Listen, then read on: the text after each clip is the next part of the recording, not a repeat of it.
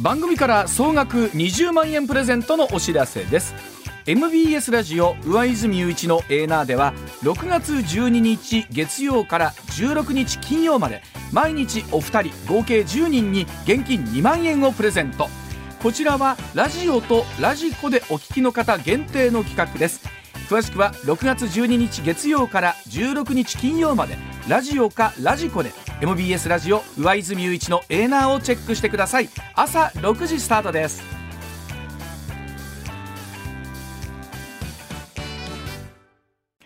時刻まもなく6時22分になります。ここからは高橋洋一さんでございます。高橋さんおはようございます。おはようございます。今週もどうぞよろしくお願いいたします、はい、お願いします。まずはこのニュースからですトヨタ VS 電気自動車推進派14日の株主総会に注目が集まります。トヨタ自動車14日に開催する株主総会で投資家に影響力のあるアメリカの議決権行使助言会社がですねトヨタ昭夫会長の取締役選任に反対を推奨しています。また18年ぶりとなりますこの株主提案が提出出されるなど近年にない状況ということなんですね。さあこの裏側にはトヨタと電気自動車推進派による争いがあると見られているということなんですけれども、高橋さんあのこうえー、これあるんですね、えー、議決権行使助言会社というものがあるんですね。あの全然知らない世界だったんですが。ねまあ、なんか、うん、あの余計なこと言うなっていう会社ですけどね。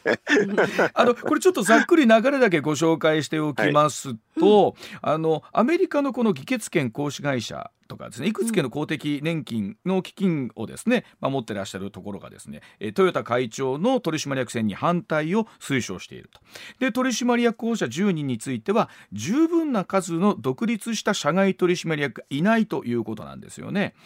で、えー、トヨタが行っている電気自動車推進に反対するロビー活動内容の公表を求めるということなんですけれどもこれ、えーと、いわゆる反対を推奨しているところの主張っていうのは高橋さんどういうふうに見ればいいんでしょうかこれ。うん、これ、うん、あの要はこれで株価が高くなるか高くならないかってあんまり関係ないような話なんですけどね。はい はいえなんかだから活動家がなんかものを申してるのと近いんですよね。はあ、なるほど。まあ、うん、一般的にはあれですよね、なんかそういうようなあの環境投資なんて話って、そんなにあんまりも熱入れたらあの株価上がらないんですよね。うんうんうんうんうん、そうですよね。なんか会社が争ってるような感じにも見えますもんね。えー、そうですよ、ね。だからなんでこれはあのなんか株なんていうんですかね、その投資に効率的だっていうのが裏側にいなきゃいけないんですけどね、でもでも全然そういうの関係なくて、ただ単に環境、環境って言って、うん、まあ、トヨタがあれですよね、まあ、すごい不都合な真実を多分言ってるからだって私なんか見えには見えますけどね。環境問題に関して。そう、うん、あの要するに EV だけじゃないよと、はい、環境対策は、うん、だってはっきり言えばですよ、電気自動車だけでも、電気電気作るときにあの CO2 出したら意味ないじゃないですか。結局、そう。なんですね。そういうこと、うん、このトヨタの社長はそういうこと言ってるだけな、会長はね、うん、そういうこと言ってるだけなんで、別にごく私は普通だと思うんですけどね、うん、なんかでもそういうのが、だから EV の、EV 車のだけを言う人から見たら、腹立たしいと思うから、こういうふうに言ってるんじゃないですかね。で、結果として、この会社が争ってるのを見えたら、結局株価にとってメリットないじゃないかっていうのは高橋さんおっしゃる通り。そう思いますよ、なんなんなんなんですかこれはね。ね。なんかこういうふうにままあよくあるんですけどね、こういう環境さっていう人たちがね、はい、いろんな意見を言うために、うん、あの一株運動とかいうの昔あったじゃないですか。それに、はいはい、ちあの株主ちょこっとなって文句だけすごい言って、それに近いですね。今回はその議決権行使会社というとが非常にまあ大きな形で、えー、株主に対して助言をしていくっていうことなんですよね。一株どころではなくってそうですね。だから、まあ自分でもって自分であの行動するんだったらまだ分かりますけどね、はいよ余計なお世話ですよね、うん、はっきり。人の人に 人にいろんなことを言いまくるっていうのは、えー、なんか変な噂を流している近いように私には見えますけどね。あのさっき高橋さんがおっしゃったその例えばトヨタがその独自で、えー、出したメモというのが自動車販売店に対してあったんですけれども、う ん完全電気自動車に向けた課題というのをね例えばなんですけれども、うん、大半の公共充電設備で充電するには車8時間から30時間が必要だと。で連邦政府府が掲げる二酸化炭素を出さない自動車の販売目標達成には2030年までに120万箇所の公共充電設備がいると。うん、そのためには高橋さん毎日400箇所の充電設備を作っていかなきゃなんない。なかなかですね。そう無理でしょ。まあ普通に計算するとそうそうなんのもそれは誰でも計算できますけどね。そういうことをトヨタが言うから叩かれるんでしょうね。現実的に考えたら確かにそれは充電施設いるよねと思いつつ数でこうやって出ると、うん、ああ現実としてみればかなり2030年までタフな作業ですよね。うん。あのだからまあねこういうの数字とかそういうの言わないで定性的に言う人から見たらものすごく嫌でしょうね。あのもうあんた言ってることがほとんどほとんどデタラメですよって言われてるに近いですよね。あの環境派がいいろいろ言ってる話っていうのはね。でまあこういったメッセージみたいなものというのが例えば電気自動車環境というのを推進するグループから見ると、うん、え電気自動車推進に対して全然積極的じゃないんじゃないかということを言ってる。うんなるほど、うん、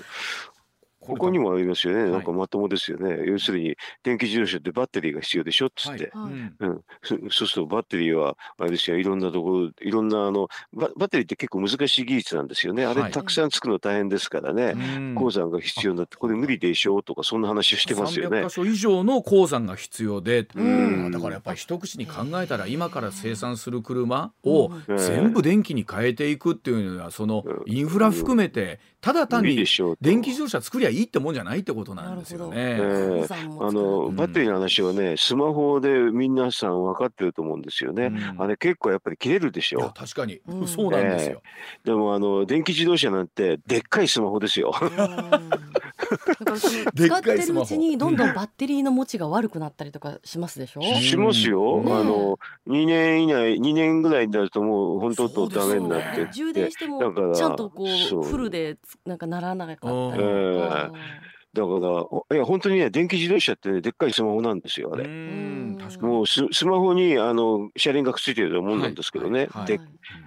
だからそれこそテスラ社さなんてあの走るパソコンみたいなイメージで言われることありますもんね。うん、全くそうですよ、うん。あ。あのあの原理もそうです。もうだから普通の自動車メーカーじゃななくてできちゃうんですけどね。うん。だからトヨタ自動車さんトヨタはハイブリッド車とかプラグインハイブリッド車を推奨していてこれエンジンを搭載しているので、バッテリーが少なくなった時にはそれでこう保管していくっていうことであるんですけれどもなんか我々からすると現実こっちの方がいい、あの使い勝手はいいのかなとか思ったりするんですけど。現実を見てるのかなと思っちゃうんですけど。そうだって選択肢が多ければ多い方がいいっていうのはまあ真理じゃないですか。はい、これでも高橋さんこういったいわゆる海外のこの株主訴訟とかっていうのはどういうふうに今後多くのなっていくんですか？だから、うん、ね、これ、あのあくまでも本当に判断するのは株主ですからね、はい。そういうふうなあの環境の方ばっかり言うふうな言ってる人と、こういうの現実言う人って、最初は株主が判断すればいいんですよ。まあそうですよね、はい、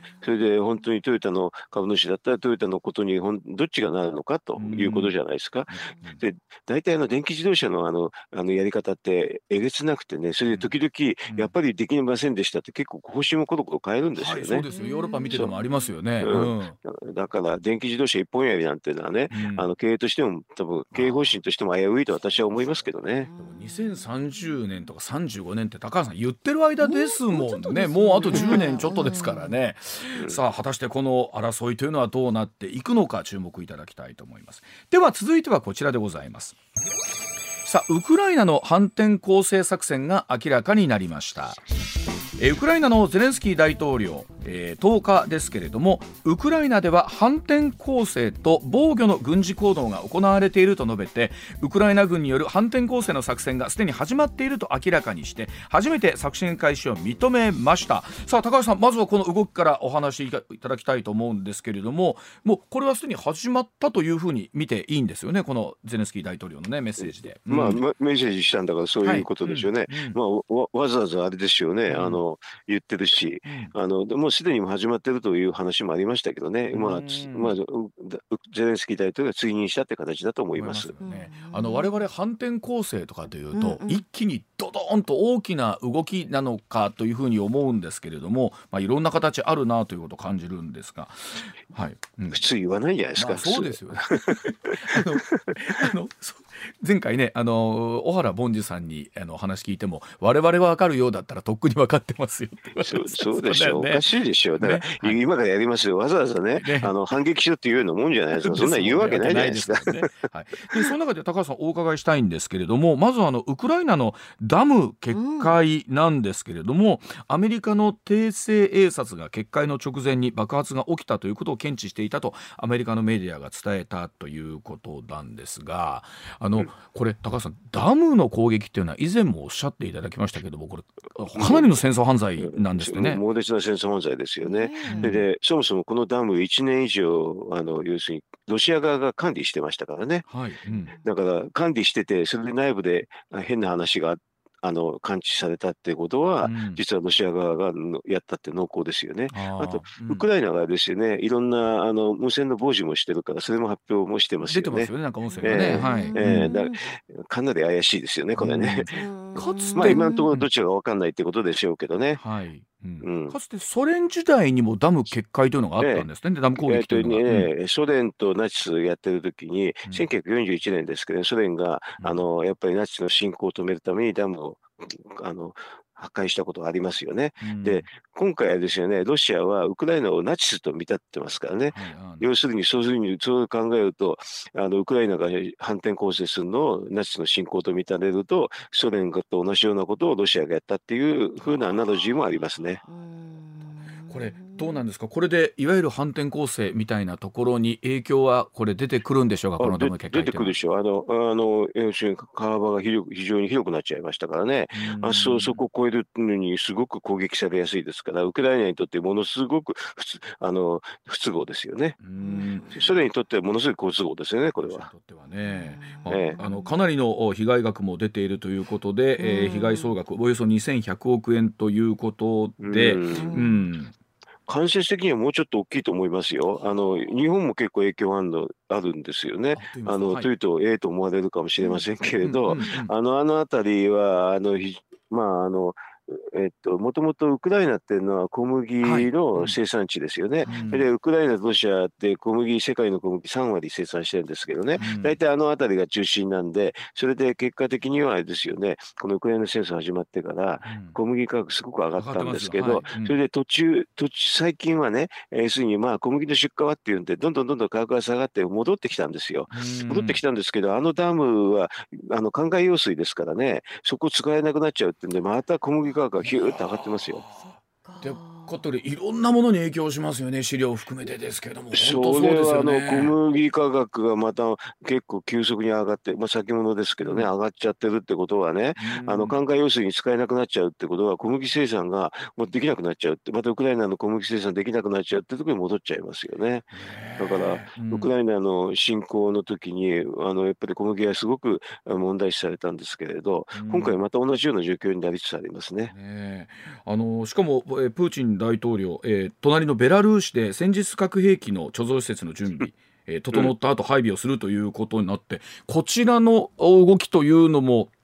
常にこう警戒しておかなきゃなんないですよね、この戦術核というのは本当にあるのかどうかっていうところ、うん、そうですね、あのこのでもダダムが決壊すると、あのそのちょっと上流の方では、あれですよね、なんだっけな、サプリジンや原発の,、はいうん、あのえーと、冷却水取ってますからね、はいはい、そこも取れなくなっちゃうってんで、そちらの方もあのすごく心配ですよね。あのはっきり言って冷却させないと、はい、あのメルトダウンが起こりますんでね。えーえー、当面心配はないというようなメッセージありましたけれども、これもどうなるか、そうでしょう、うん、わ、からないですよね、でも、ちょっとそこも、あえてロシア側が、あのなんか取水の話について、うん、あのなんかやったら、もうちょっとやったら危なくなりますよね、これもね。なんかわれわれ、原発の攻撃とかっていうと、非常に変な言い方ですが、分かりやすくなんですけども、ダムへの攻撃っていうのは、その意味では、直接、間接含めて、これだけ影響あるってことなんですね。うん、ありますね。ねはい、で一方で高橋さん、えっと、F16 の配備が決まっておりますけど、このあたりの準備ってやっぱもうちょっと時間かかるんですか、はい、これは4か月ぐらいかかりますからね、うん、この間のあの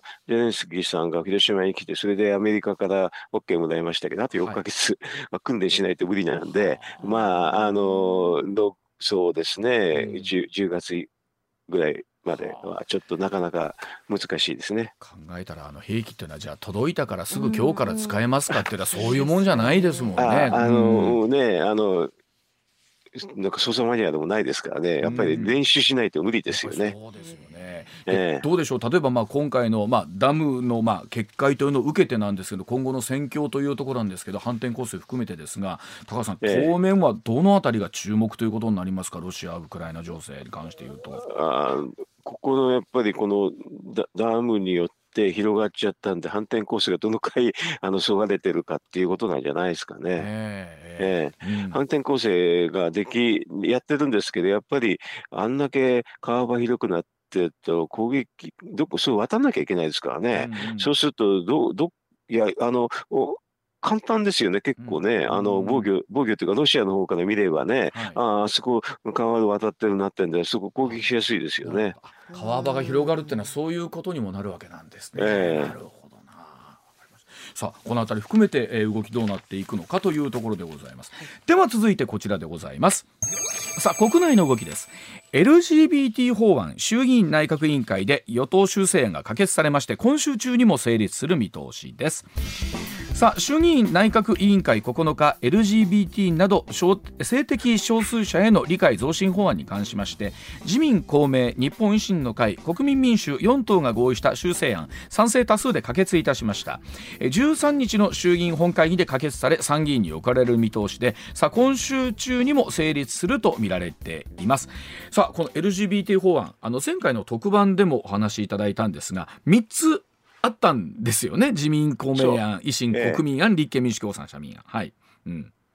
でですね。はいで、えー、3つあったんですけどね、はい、あの国民あじゃ維新国民の案を丸飲みしちゃったんで結局、はい、あの自公が維新国民にすすり寄っちゃったんでそれですぐ成立って形ですね。うん。具体的に言うとその性同一性としていた自民公明案なんですけれども維新国民案のジェンダーアイデンティティというのを採用いたしまして、えー、また維新国民案のすべての国民が安心して生活できるよう留意するというの一文を明記したということなんですがさあそのあたり含めて高橋さん今回のこの動きというのはどういうふうにご覧になってらっしゃいますでしょうか？うん、もともとあの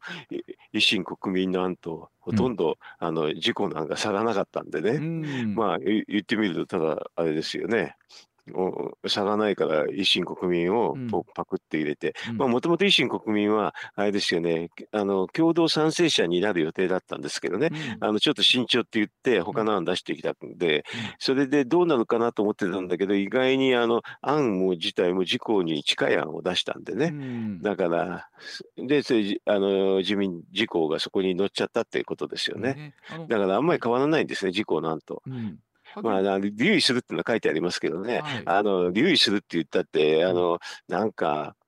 具体的にね、例えばあの公衆情報ではね、男女分けるとかそういう規定があるんですけどね、うん、その規定そのボーンって書けばね、うん、あの確かにあの心配なくなるんですけどね、はいはい、これじゃあちょっと心配はなかなかなくならないですね。うん、あのまあ萩生田さん、そのあたりは維新国民案を与党修正案したこととしては、国民の皆さんは女性を辞任して女性の更衣室やお風呂に入ってくる人たちがいるのではないかとすごく心配されていたんで、そういった点は国会の答弁などでもピン止めと表現するんですね。え注意して確認させていただいたつもりだというところを書いてます。うん、あんまり止まってませんね、これじゃ止まってない、止まってない。えー、いや、あの、本当に止めるんでしたらね、公衆浴場法の改正、あの、法法案をね、うん、そのまま法案の法律の中に書き込まなきゃダメなんですけどね。うん、要するに、すごくすごく拙速にやってるんでね、うん、あの時間がないんですよ、はいだから要するにもう、もう多分成立ありきなんでしょうね。普通、うん、そうそう、普通に考えるとね、あのそういうふうな懸念の規定をね、全部書き込めばね、まあ、それはそれで OK なんですけどね、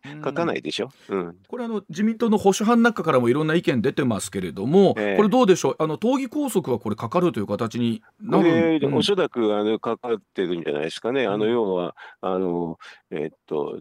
口頭の間で協議しちゃいましたからね、うん、あの協議しちゃった手前で、同義こそかけないわけにいかないんじゃないですか？うん。まあ、ですから、もう自民党としては、もうまるまるで賛成ということになって、もうこのまんま、えー、このまま、えー、16日に多分もうあの全部通ると思いますよ。うん。まあ、それだけあの国会がにわか、えー、ねえー、いろんな動き出てきてるみたいなんですが、そその中で言うと例えばあの先週ですけれども入管法改正案の採決の際に、まあ、あの、議員に怪我させたとあの山本太郎議員のダイブがありましてですね、ね。えー、あって、えー、懲罰動議が提出されたということなんですけども。うんけ怪我させちゃまずいですよね。あと、A 氏の方も怪我させちゃったとしますからね。あんだけダイブすると怪我するこことあり,、ありえますよね。うん。まああのえ大丈夫でしたか？あのう怪我させるつもりなかったんですと山本議員の あの映像もありましたけれども。つ,、うん、つもりっていうか別に怪我させちゃったらでしょダメでしょ。う、うん、あの懲罰動機が出てというとこの後高橋さん動きとしてはどうなるんですか？この懲罰動機が出ましたとなると。うんこれ、国会が開いてる間どうするんですかねという、あの、なんか、欠席して、あの、なんか議員を移植した人もいましたよね。はい、うん。うん、このこれはあれでしょう、結構、怪我させちゃったんですか、まずいんじゃないですかね。結構どうなんですか、あの我々はそのあたりの、まあ、慶長という言い方は変ですけれども、かなり動きとしては大きなものと見ていいんですか、この懲罰動議というのは。あまあ、こう懲罰動議よく出ますけどね、だからこれも、まあ、あの国会の中の一つの政治みたいな話になりますよね。ねはいまあ、その、あのー、国会の会期末迫っている中なんですがさあここに来て週末いろんなお話出てきましたけれどもさあ果たして解散あるのかどうかというところなんですけれども、国民民主の玉木代表は10日の衆議院10日に衆議院解散に関して天皇皇后両陛下が、えー、17日から23日インドネシアを訪問されることを踏まえまして6月16日の解散も念頭において準備したいということなんですけどもさあ高橋さんこのあたりちょっと解説いただきたいんですが、うん、これは、はい、あの多くの人がもう言ってますね、はい、あの要はさっきの LGBT 法案の改成立が多分日程からもっと16日らしいので、うん、それで、あの、まあ、天皇がいないと国事行為って形で解散できないっていう人もいるんで、はい、そうするといるうちに、あの、やるっていうので、17日から23日までインドネシアに訪問されますんでね、はいはい、16日が解散じゃないかって多くの人が言ってます。まあ、ただ、あの、まあね、これも、あの、官房長官も言ってますけどね、あの、要するに、えー、っと、もし陛下が外国訪問中だったら、国事行為での解散を臨時で代行することは可能なんでね、はいはい、で、とも言ってます。でも、あの、要するに現行憲法のことで臨時、なんか外国訪問中に解散された例はないとも言ってるんでね、はい、そうすると宣伝にのっとるんだったら、あの要は16日だっていうふうな話ですね。高橋さん、もう16日というと、もう4日後、っていうか、今週中ですよ、今週金曜日ですよ。だから LGBT 解散ですよ、これは。もしかそうであればね。あのこれじゃなくたって、あれですよ、会期末ですから、はい、散々パラですよね。あのえー、っと、立憲民主は反対、いろんなので反対してましてね、はい、実は内閣審議案って51人いないと無理なんですけどね、うんうん、51人をクリアしてるのは立憲民主だけですから、はい。うん、そうすると立憲民主が内閣審議案を出すか出さないかっていうことにももうあるんで、もうだから会期末はそんな話ばっかりですね、みんなね。で、今回、例えば、えー、えー、立憲民主の中でも出さない理由はないというのもありますし、一方で今度はあ日本維新の会等はですね、大義なきその不信に同調することはないというふうに話をしてますし。それは維新は今やられると候補者が揃わないってだけじゃないですか。あの要は候補者が揃わないと勝てませんからね。あの意見はあるんだけど候補者がいないあのそれに大変だっていうことなんじゃないですか。うん、一方であの連立を組んでいる公明党は公明党で、えー、山口代表。すごく嫌ですよ。うん。うんななんて言ってます何かあのある時には必ず私は今までご了解あの了解を、えー、もらっているというか必ずメッセージはいただくはずだということを山口さんしきりにおっしゃってますもんね。うん、前の日にね。前の日あ それあの必ず前の日には連絡が来るでしょうけどね。俺まだ前の日になってませんからね。うん16日に解散したら結局じゃあ選挙の投開票は7月ですよね。今有力と言われているのがいろんな日程まあ出てますけれども、まあ、うん、これどうですか？もうそうなってくるとですよ。高橋さん国会議員の皆さんの頭の中は、はい、もう今そればっかりですか、そりゃそうでしょ。だってこれはあの要するに衆議院議員はね全員クビですからね。ねあの要はどうですか？あのサラリーマンの関係、ね、全員クビかどうかクビクビになるかどうかって関心があるに決まってるんじゃないですか、ね、もう一回再試験があって通るかどうかって、ね、もう一回採用してもらうかどうかって話ですもんね。うん、あのだから今後 MBS アナウンサー明日でクビなんつったらみんな大変なんですよ。もう勘弁してください。もうもう勘弁してください。もう一回一から面接そうそうもう一回一から面接白紙ですって言われてね。あのじゃあ明日解雇ですって言ったらもう放送なんかやってらんないじゃないですか。やりますけどやりますよ。何をおっしゃってるんですか？やりますよ。いやでもでしかもまだ任期2年半分いってないんですよね、ギリギリ半分ぐらいですか前の選挙、ね。うん、まあね任期なんて任期までやることまずないですけどね。でも,、えー、でもやっぱりあのね首かどうかってやっぱり関心があるんじゃないですか。平成を装いつつね、心もそぞろになるんじゃないでしょうか、どうでしょうか、えー、でもこれまあ例えば会期延長とか含めてまあいろんな話出てますけれども高橋さんこういう流れになっちゃうともう一気になっちゃうんですかねこの手のものっていうのは。もうあのみんなが事務所借り始めちゃったらもうアウトでしょうね。いやとなってくるとでも本当になんかイメージでいうと各党本当出揃ってるんだかどうかっていう状況の中なんですけれどもまあ一気にやっちゃう可能性が出てきたんでしょうねこれね。どうなん、ね、もうみんなが言うってことはそうなんでしょ？要するにいろんな人が言うってことはねもうみんなそうそうそうはそうはそうはして俺の首大丈夫か首大丈夫かってみんな言い始めてるでしょあのこういうのってでも分かんない本当一日二日でそうですガッという間に変わるんですね空気ってあっという間ですあっという間で、ええ、まあでも、岸田さんの判断次第ですけど、それでも俺は変えないって、あ俺は人事やりたいんだからって言ってね、うん、あの内閣改造して解散しないっていう、すわっと、それみんなが思ってるんだろう、だからやらないってこともありますけどね。ああ、なるほど。まあ、このあたりは本当に岸田さんの考え方次第というところになりますけれども。でも今はいいなと、支持率もそこそこだし、自分の長男問題もなくなっていいなと、それで、うん、あの株価も3万円超えて調子いいなと、コロナも落ち着いてるしいいなと思ったらやっちゃうでしょうね。やっちゃうでしょうし。でこれあと、ね立民とかね、維新が準備整ってないやっちゃえって思う人、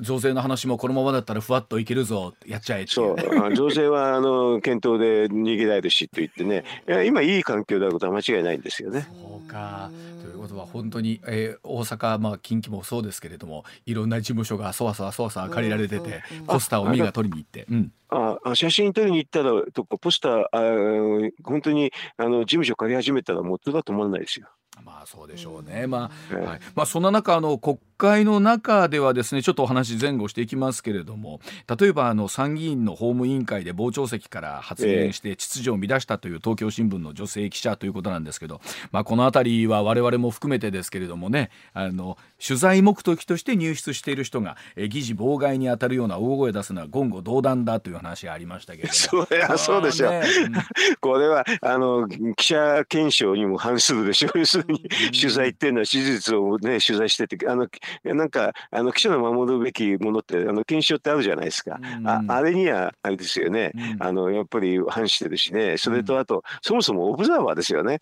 オブザーバーはいけ声出しちゃいけないに決まってんじゃないですか。うん。まあ、この辺りもね今後その取材も含めてどうなっていくのかなというところですけれどもね東京新聞さんもね。これはあの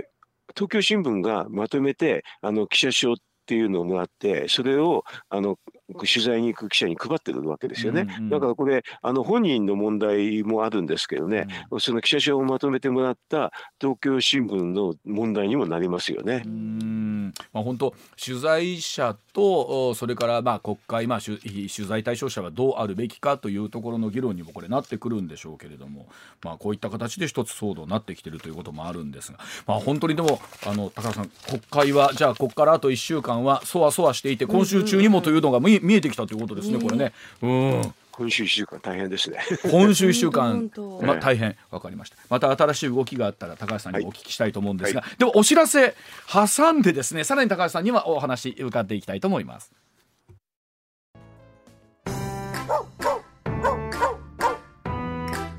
上泉雄一のエーナー MBS ラジオがお送りしています。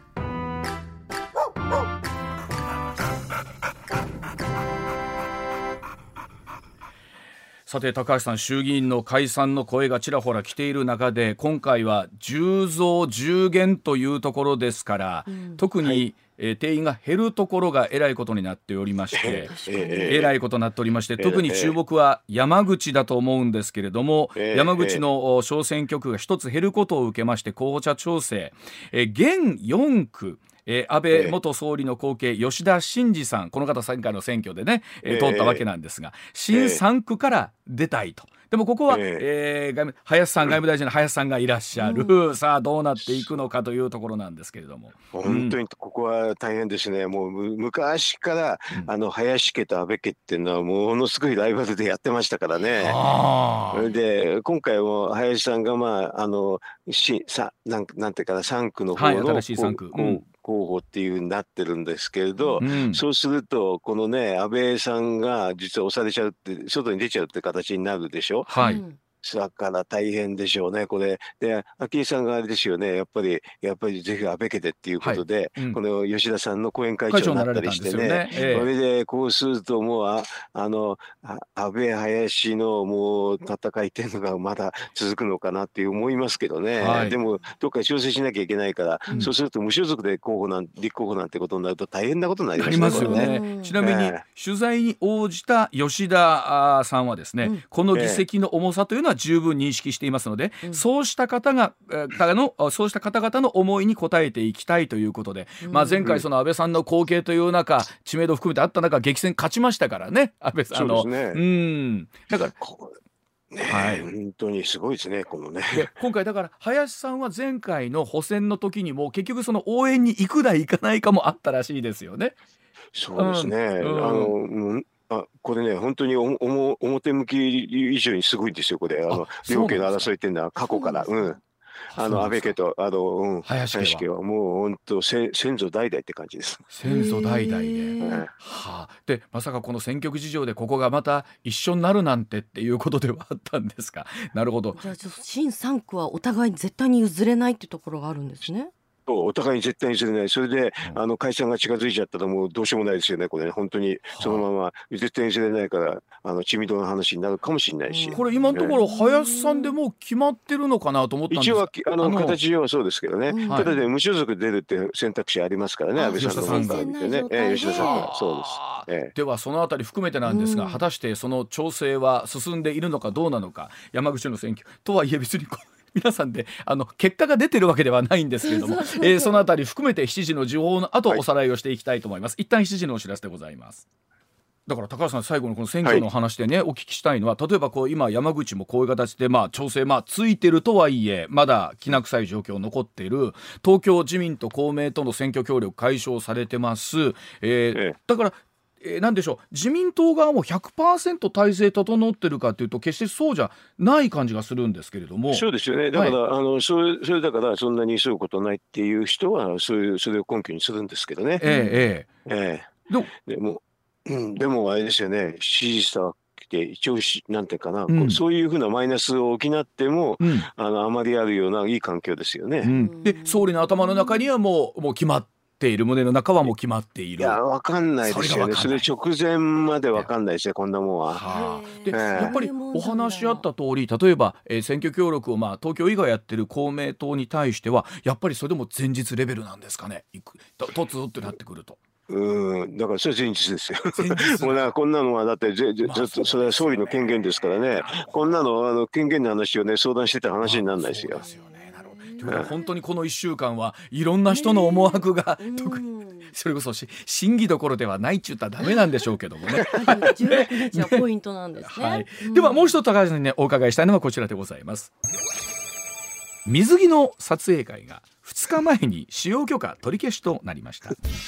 えー、埼玉公園緑地協会なんですが指定管理している13の県営公園で水着撮影会に使用許可を出さないことを決めました。これによって埼玉県、えー、埼玉県営公園で10日11日に予定されていた水着撮影会というものがモデルやグラビアアイドルが多数参加する予定でしたが市民からポーズが過激だなどと苦情が相次いだほか、えー、日本共産党の埼玉玉県議会議員団が性の商品化未成年も参加などの理由から県営公園での撮影会貸し出し中止を申し入れたということなんですね。ただこれ中止決定が開催の2日前で参加者やファンだけでなく注文を受けていたお弁当屋さんなどの経済的損失も抱えるなど、え混乱が起こっているということでございますが高橋さん。もうなんか、うん、最後最後の最後っていうかねあの、うん、なんかこの話題はちょっと正直で笑っちゃいますね。なんかまああの水着でしょ、はい、あの過激なポーズ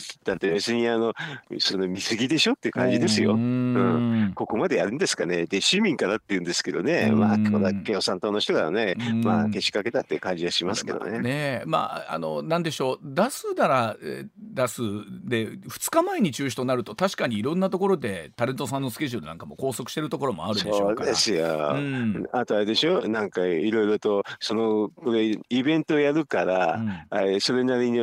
人がみんな周りで動いてるわけでしょ？それは全部古賀さんでしょ、うん、それは大変でしょそれは。そうですよね。まあ一方で確かにその公営のところでまあ水着撮影をするのかどうかというところはまあもちろんこれあるとはいえなんですけれども。うん、過激なポーズとか過激なって過激って何なんですか？わかんないですよね。水着でしょ？でもはっきりは。何をもって過激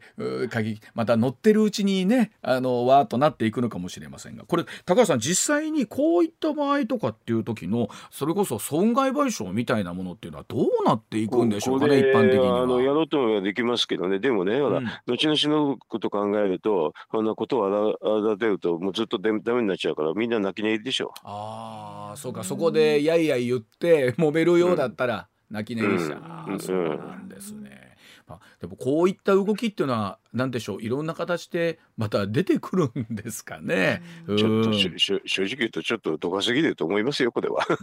まあやるならやるで受けるなら受ける受けなら受けないもっと前にね受けないんだったらあの精査するべきだったのかなというふうにも思いますしねこの場で呼んでっていうんだったらね。うんまあね、でもそんなあの公序良俗違反でもないしなななのって感じはしますけどね。ねうん。まあ、あの主催者に対して施設の利用を許可しないことにしたということであるんですけど、うん、まあ、あの本当に今日は政治経済から水着撮影に至るまで高橋さんにはいろんなお話を伺ってまいりました。さあ高橋さん来週お話伺うタイミングでは高橋さん決まりましたねなのか会期が伸びましたねなのか。うん、どどっちかでしょうね。どっちどっちかでしょう、ね、どっちかっていうか、まあそれも何もなしでっていうこともありますよね。ね結局秋でした。もっと言うと来年でしたという可能性までこれなくはないわけです、ね、なくはないですよ。秋か来年と今国会って三つの選択のどれかですからね。ねさんは。はい、じゃあ来週またお話できることを楽しみにしております。タカさん今週もどうもありがとうございました。はい、ありがとうございました。上泉雄一のエーナー MBS ラジオがお送りしています。ツッコミニュースランキング。時事問題から芸能スポーツまで突っ込まずにはいられない注目ニュースを独自ランキングでご紹介、はい、まずはスポーツの話題です。プロ野球交流戦。阪神は昨日日本ハムに1対0で勝ち連敗を3で止めました、うん、明日からは甲子園でオリックスソフトバンクとの6連戦となります。おそらく今シーズン始まって一番しんどい状況のこの1週間だったかなと思うんですけれども、はい、昨日なんとかね1対0最後岩佐投手を締めてくれまして、はい、えー、連敗これまででも3連敗してなかったというだけでも ね。えー、すごいところだと思うんですがね。いよいよオリックスソフトバンクというところでございますね。これで交流戦しまいますけれども、うんうん、まあ本当大事なね6連戦になりますねこれ、はい。うん、さあ続いてもスポーツ。大リーグエンゼルスの大谷翔平投手は昨日マリナーズ戦に2番指名打者で出場し、うん、大谷翔平選手ですね、はい、2試合連続となる18号ツーランを放ちました、はいア・リーグの本塁打争いで現在トップのヤンキースジャッジ選手に一本差と迫っています。もう先ほど5時7分に、うん、えー、また今日も試合スタートいたしましてプレーボールかかりまして、はい、さあいよいよまたまた今度は3試合連続なるのかということなんですが本当いつも言ってますが、うん、いつの情報が最新なのかがよくわからない。そうなんですよ。これでも 打ったらまたじゃあ速報入れられる多分速報になるんじゃないかなと思いますがね、楽しみですね、はい。うん、ではニュースの方いきましょうはい、ニュースランキングまずは第5位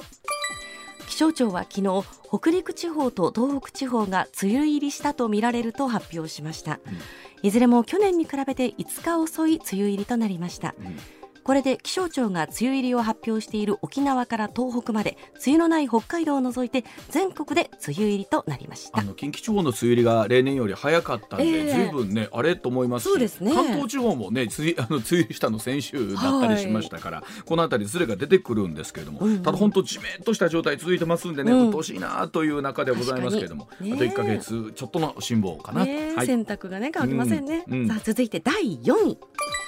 昨日午後6時54分ごろ北海道で最大最大震度5弱を観測する強い地震がありました。気象庁によりますと震源地は浦河沖で震源の深さはおよそ136キロ。地震の規模を示すマグニチュードは6.2と推定されています。この地震による津波の心配はありませんでした。エスコンフィールドで阪神と日本ハムの交流戦があって、うん、あの記者の皆さんもね驚いてたという夕方だったそうなんですが、でね、でも本当あの今全国各地でねこの震度5弱グラスの地震が相次いでますから、はい、引き続き本当にいろんな地域でこれご注意いただきたいと思います。梅雨時期ってね地盤が緩んでますからね。緩ますからね。はい、はい、うん、続いて第3位指定への機密文書持ち出しで起訴されたアメリカのトランプ前大統領は10日南部ジョージア州での共和党集会で演説し起訴内容は根拠がないと完全否定しました。トランプ前大統領が公の場に現れたのは起訴後初めてでおよそ1時間にわたって演説しバイデン政権による根拠のない馬鹿げた起訴は恐るべき権力乱用だなどと発言しました。本当にこの辺りの動きがね大統領選挙に向けてどんな影響になってくるのかというところですけれども、まあ、トランプさんっていつも思いますけど本当意に介さずですよね、ね、強気ですね、はい、はい、続いて第2位はウクライナのマリャル国防次官は11日南部ヘルソン州のカホフカ水力発電所のダム決壊は明らかにウクライナ軍がヘルソン州で攻撃を開始するのを阻止する目的で行われたと述べロシアが意図的に爆破したとの見解を示しました、はい、ウクライナ当局によりますとヘルソン州内で4万人以上が被災し洪水による損害額はおよそ15億ドル、うん、日本円でおよそ2100億円に上ると見られています、まあ、改めてこのダムというところがこういった攻撃の対象になるといかに大きな被害を起こすのかということであります。し、え。ー、このあたりも高橋さんにお話をお伺いしていきたいと思います。はい。続いて第1位は。自民党の萩生田政調会長は昨日民放のテレビ番組に出演し野党が岸田内閣の不信内閣不信任案を提出した場合解散の大義となるかと問われると。内閣不信任案は常に解散の大義にはなるとの考えを示しました、その上で専権事項なので総理が最終的には判断すると強調しました、まあ、会期末が近づいてきてますのでこの辺りの動きも気になるところであると思います。番組から総額20万円プレゼントのお知らせです。MBS ラジオ上泉雄一のエーナーでは6月12日月曜から16日金曜まで毎日お二人合計10人に現金2万円をプレゼント。こちらはラジオとラジコでお聞きの方限定の企画です。詳しくは6月12日月曜から16日金曜までラジオかラジコで MBS ラジオ上泉雄一のエーナーをチェックしてください。朝6時スタートです。